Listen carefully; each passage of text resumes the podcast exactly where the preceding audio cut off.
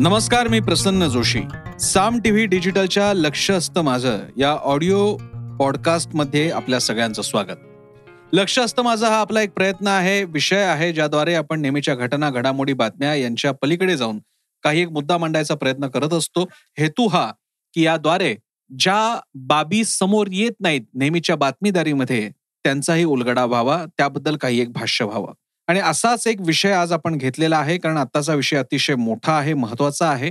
शरद पवार यांच्या मुंबई इथल्या silver okay या घरावर हल्ला झाला. ही बातमी आपल्याला माहीत आहे.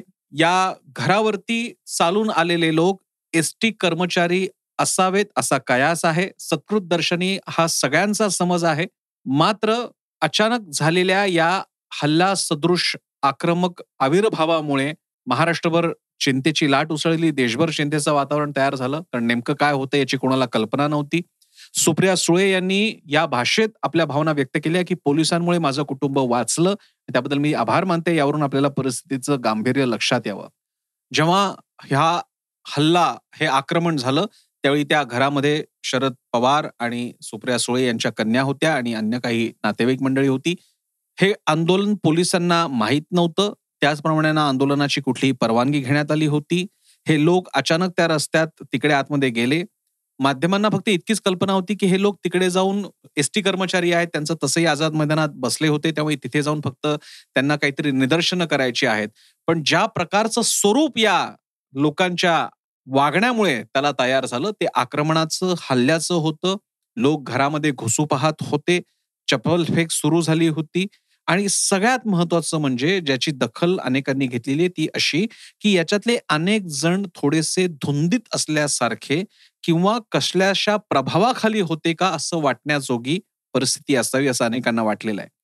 या हल्ल्यामागे याला सरळ सरळ हल्ला म्हणायचं कारण असं की हा याद्वारे अचानक कायदा सुव्यवस्थेचा विषय होऊ शकला असता लोकांना जर का घरात जाता आलं असतं तर कदाचित शरद पवारांना व्यक्तिशः त्रास होऊ शकला असता अशी स्थिती होती.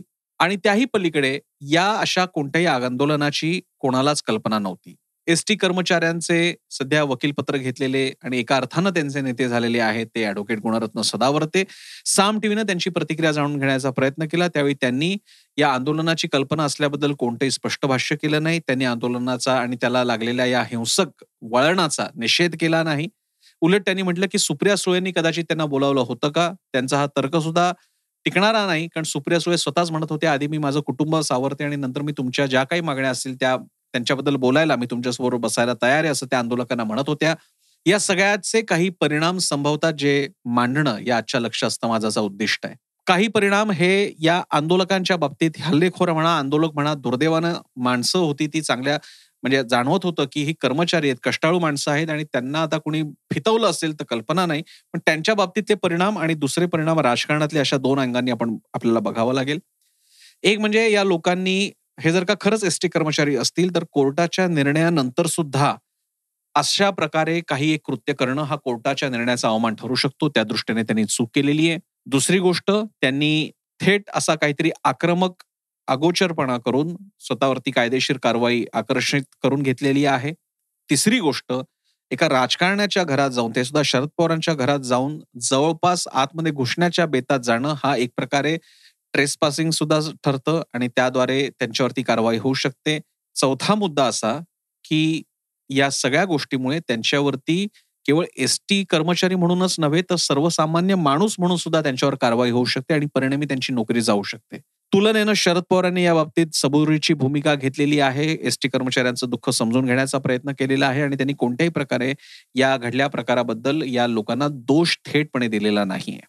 पण या लोकांना होणारा त्रास हा मात्र अपरिहार्य वाटतो कारण पोलीस चौकशी कायदे कज्जे कोर्ट कचेऱ्या या सगळ्या गोष्टी आता त्यांच्या मागे लागतील.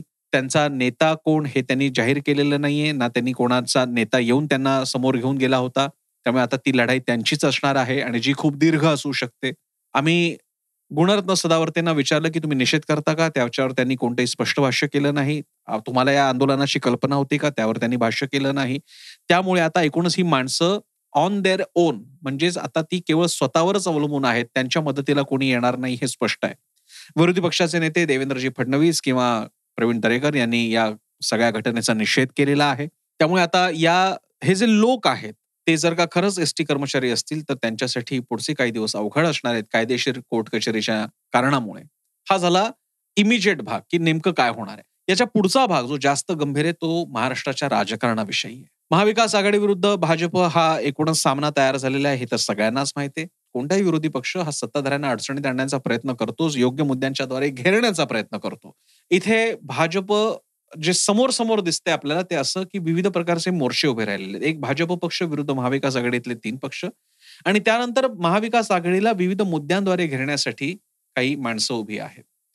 एकीकडे किरीट सोमय्या आहेत जे तथाकथित आर्थिक गैरव्यवहार महाविकास आघाडीतल्या लोकांचे बाहेर काढण्याचा प्रयत्न करतायत. चित्रा वाघ आहेत ज्या महाराष्ट्रामधल्या महिलांवरचे अत्याचार आणि महाविकास आघाडीतल्या काही नेत्यांचे कथित लैंगिक गैरव्यवहार याबद्दल आवाज उठवत असतात. तिसरीकडे आणखी काही भाजपचे नेते कार्यकर्ते आहेत जे सुद्धा आंदोलनं सारखी त्यांची चालूच असतात. राजू शेट्टी जे एकेकाळी भाजप बरोबर होते मग ते महाविकास आघाडीत गेले राष्ट्रवादीच्या जवळ गेले पण आता त्यांनी महाविकास आघाडी बरोबरचे नातं तोडलेलं आहे. त्यामुळे आगामी काळात शेतकऱ्यांच्या प्रश्नावरून सुद्धा ते महाविकास आघाडीला धारेवर धरतील हे स्पष्ट आहे. जे पुन्हा भाजपच्या पथ्यावर आहे गोपीचंद पडळकर आहेत जे अनेकदा आरक्षणाचा मुद्दा लावून धरत असतात. तर हे सगळे मोर्चे एक प्रकारे महाविकास आघाडीला घेरलेले असतानाच एसटी कर्मचाऱ्यांचं आंदोलन हा एक वेगळाच पैलू तयार झाला. गुणरत्न सदावर्ते हा त्याचा एक प्रकारचा चेहरा ठरला. गुणरत्न सदावर्ते यांनी त्यांचं वकीलपत्र घेतलं होतं. आणि त्यांच्या एका शैलीमुळे त्यांच्या एका आक्रमकपणामुळे त्याला लक्ष अटेन्शन सुद्धा प्राप्त झालं सगळ्या माध्यमांकडून लोकांकडून सुद्धा. गुणरत्न सदावर्ते यांचं पॉलिटिकल अफिलिएशन काय आहे? राजकीय ओढा कुणाकडे आहे हे स्पष्ट नाही. तो स्पष्ट करावा अशी अपेक्षा सुद्धा नाही कारण ज्याला त्याला स्वतःचं राजकीय मत गुप्त ठेवण्याचा पूर्ण अधिकार आहे. मात्र अनेकदा त्यांनी संघ आर एस एस राष्ट्रीय स्वयंसेवक संघाबद्दल प्रशंसात्मक उद्गार काही वेळा काढलेले आहेत याचीही दखल नोंद घेण्यात आलेली आहे. काल जेव्हा कोर्टानं निकाल दिला की बावीस एप्रिल पर्यंत त्यांनी रुजू व्हावं आणि राज्य शासनानं सहकार्य करावं एसटी कर्मचाऱ्यांना यावरती जो काही सगळा जल्लोष करण्यात आला त्यावेळी त्यांनी जय श्रीराम अशा सुद्धा घोषणा दिल्या ज्या प्रामुख्यानं प्रामुख्यानं राजकीय दृष्ट्या भाजपशी विहिंपशी निगडित आहेत विश्व हिंदू परिषदेशी निगडित आहेत.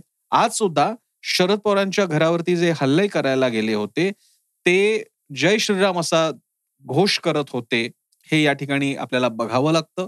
या सगळ्या घडामोडी पाहता यापुढे कदाचित महाविकास आघाडीच्या नेत्यांना अशा आंदोलनांना सामोरं जावं लागेल का? हा एक प्रकारे थोडासा भयप्रद अनुभव आहे. कारण आपल्याला सामोरा येणारा मोर्चा नेमका कोणत्या मानसिकतेचा आहे याची कल्पना नसणार आहे. त्यामुळे आतापर्यंत विधिमंडळातला संघर्ष किंवा लीगल कायदेशीर पातळीला चाललेला संघर्ष आता रस्त्यावरच्या घरांदारापर्यंत आलेल्या संघर्षामध्ये परावर्तित होतोय का? ही त्याला प्राप्त झालेली वेगळी मिती हेच आजच्या या हल्ल्यामागचा धडा आहे जो बघावा लागेल. अर्थात त्यांच्या मागे कोण होतं नाही होतं हे नंतर कळेल. मनगटाच्या मागचे मेंदू कळतील न कळतील. पण अशी पद्धत रूढ होणं हे कोणत्याही राजकीय पक्षाला कोणत्याही सामाजिक चळवळीला कुणाहीसाठी भूषणावह नाही. एवढाच मुद्दा आहे. आजचा ऑडिओ पॉडकास्ट तुम्हाला कसा वाटला मला जरूर सांगा. मी सोशल मीडियावर ऍक्टिव्ह आहे. मला तुम्ही टॅग करून कमेंट देऊ शकता. आमचा युट्यूबवर चॅनल आहे तो सबस्क्राईब करा. आमचा ऍप आहे ते डाउनलोड करा. आमची वेबसाईट आहे साम टी डॉट कॉम जरूर पहा डेस्कटॉपवर आणि आमचा न्यूज चॅनल वृत्तवाहिनी साम टीव्ही नेहमी पहा. कारण साम टीव्ही म्हणजे सामर्थ्य महाराष्ट्राचं.